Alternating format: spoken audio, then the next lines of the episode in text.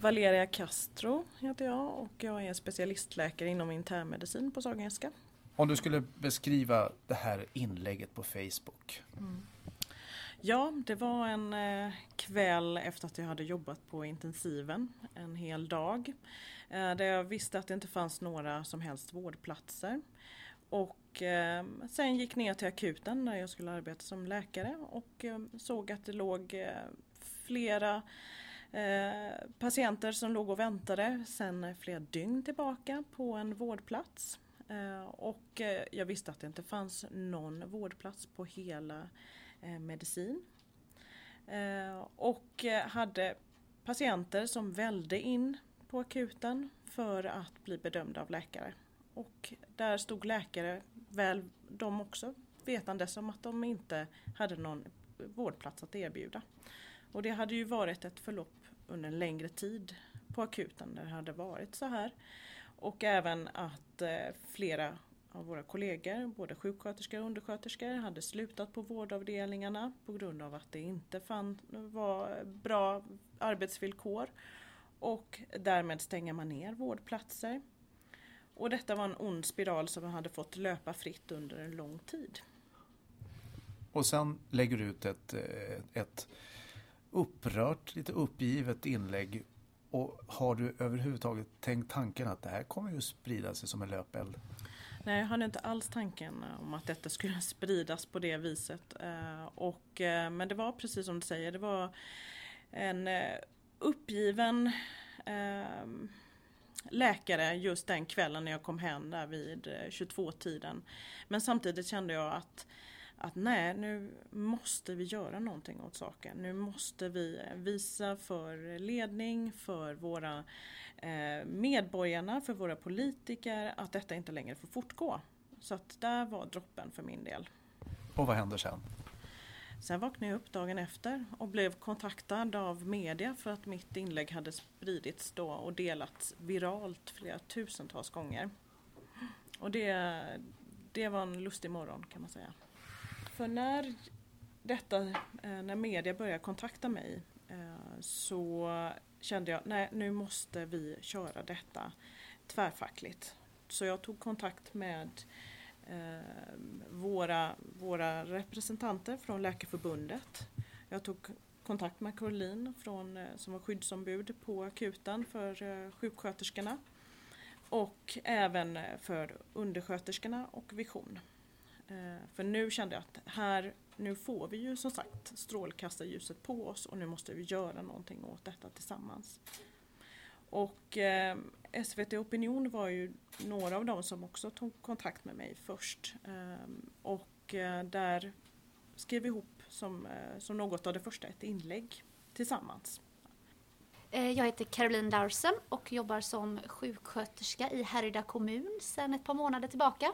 Efter att jag gjorde slut på en destruktiv relation med Salgrenska. Ehm, jag eh, jobbade ju i, vid detta tillfället för drygt ett år sedan på akuten på Salgrenska och var förtroendevald för Vårdförbundet och skyddsombud. Och eh, i den här perioden som Valeria beskriver då det under lång tid hade varit en stor vårdplatsbrist så smittade ju detta av sig på, på akutmottagningen då vi inte blev av med de inläggningsklara patienterna.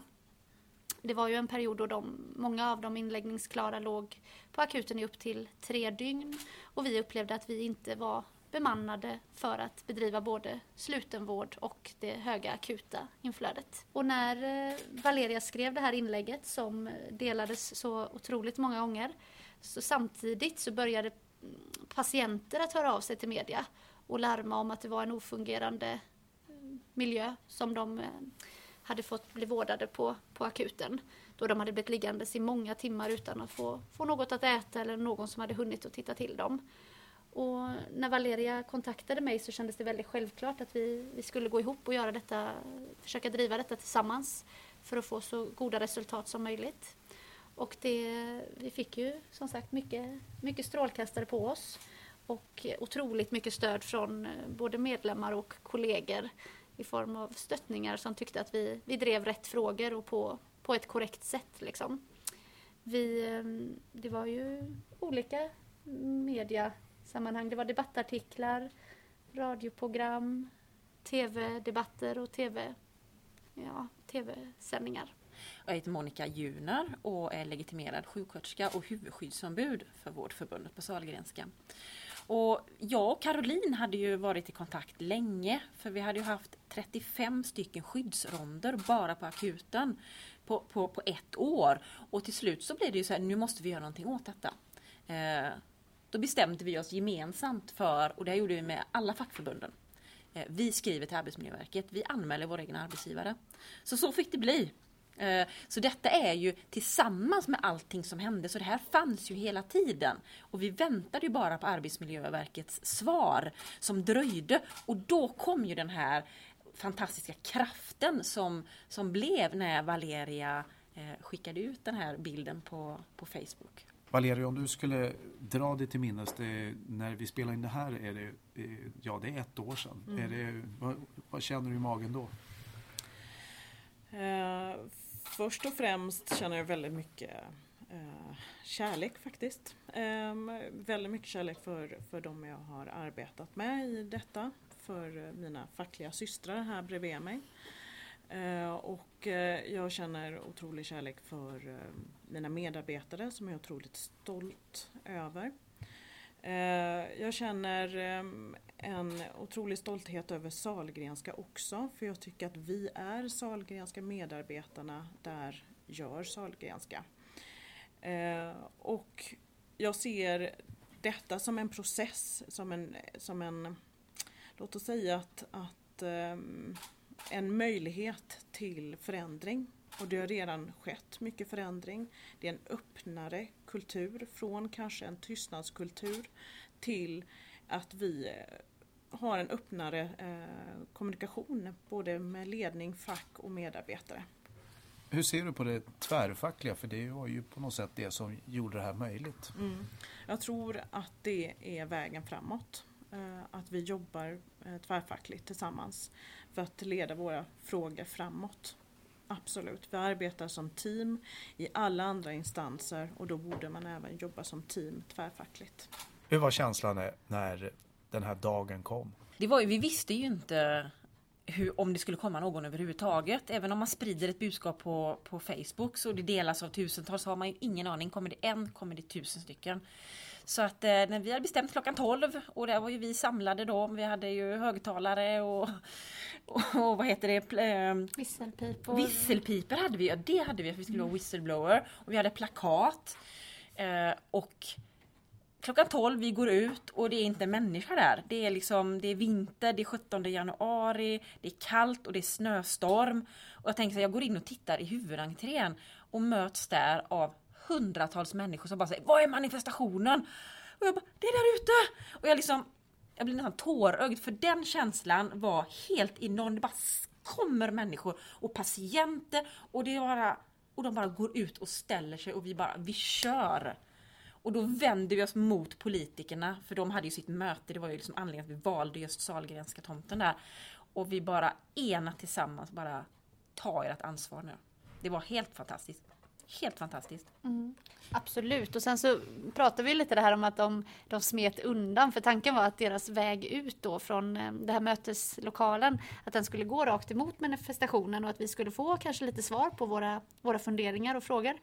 Eh, de tog en annan väg genom kulverten, många av dem, och det kanske man kan förstå att det var inte helt enkelt att konfrontera den här samlingen av människor som både var liksom högljudda och eh, delvis lite ja, men, eh, liksom starka budskap som man bar på. Liksom. Men jag upplever ändå att den, den här manifestationen födde någonting väldigt gott och det var ju att vi faktiskt bjöd in med ett lyckat resultat politikerna till dialog. Och det skedde ju både att de besökte akuten på Salgrenska mm. och medicinska akutvårdsavdelning som ligger vägg i vägg med akuten. Och det var starka möten på, på många inrättningar. Mm. De var även enskilda möten med andra arbetstagare. Så det, det, var, det var liksom häftigt. Vi hade även en, en debatt i Nordstan där vi var tvärfackligt. Vi var representerade både från Saco, Kommunal och Vårdförbundet. Och Vision. Och Vision. Du Caroline som är ganska ung och som är ganska, alltså i Vårdförbundet och dessutom då kastas rakt in i hetluften. Hur har det upplevts för dig? Nej, men jag har upplevt det som att det har varit, en, jag ska inte säga en skyldighet, men man, på något sätt så drogs man med i det och det gick inte att bromsa. För att vi fick chansen och det, det är som att liksom säga nej jag tar inte och sparkar den här straffsparken. Liksom. Vi, hade, vi hade möjligheten att, att försöka och det handlar inte om att försöka göra mål utan det handlar om att försöka få till en förändring så att det kan gynna många människor. Och det, det kändes som att vi tog, vi tog den sparken och det, det gjorde vi bra. Det har talats en del om tystnadskultur och jag förmodar att eh, ni fick lite spö efter att ni hade haft det här upproret.